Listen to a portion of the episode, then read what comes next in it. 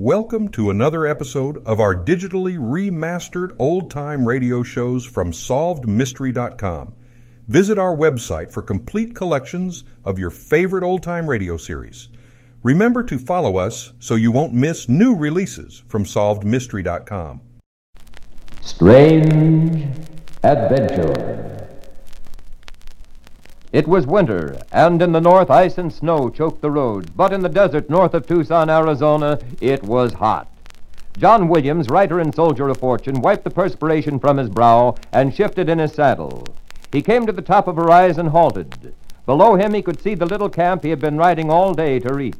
As he rode down the hill, a man came out of one of the tents to meet him. It was his old friend, Lieutenant Asa Woods, in charge of a surveying party for the Boundary Commission. Ah, it's good to see you, John.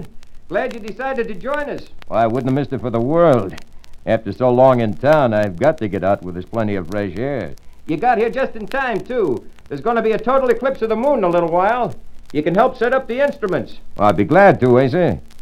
That afternoon, the men mounted the large telescope on a small hill near the camp.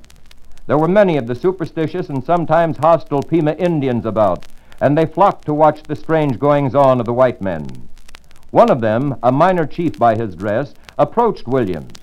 What white man do? He pointed a finger at Woods, who was busily lining up the telescope. Williams smiled, seeing a chance to play a joke on the Indians. Well, uh, this is a very powerful cannon. It's a big medicine, Chief. Hey, we're going to shoot the moon. The Indian wore a puzzled expression as he stepped back among his fellows. Asa Woods adjusted the telescope and took his place at the eyepiece, waiting for the eclipse of the moon to begin. Everyone was deeply attentive. The Indians looked on, wondering at the magic of the white men. The disk of the moon began to grow smaller. The Indian that Williams had spoken to began to talk to those around him, and they in turn passed his words along to the others. Suddenly, as if by a signal, the whole mass of Indians began to shout and dance about, waving their arms and pointing to the moon. The moon continued to disappear. Williams became alarmed.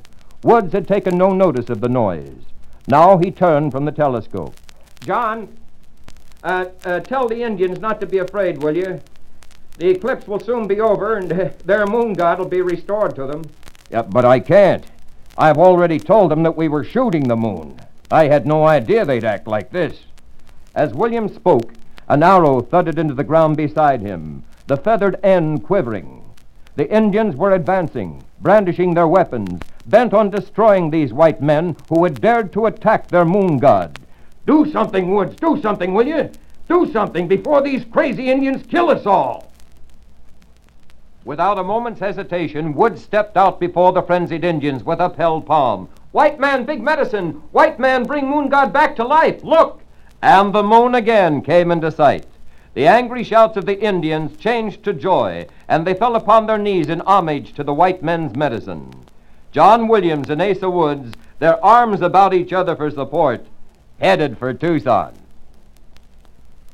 This is Pat McGeehan saying goodbye from my writer Charles Crowder and inviting you to listen again to another tale of Strange Adventure.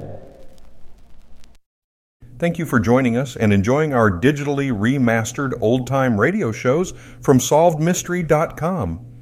Please remember to leave us a review and to follow us for frequent releases.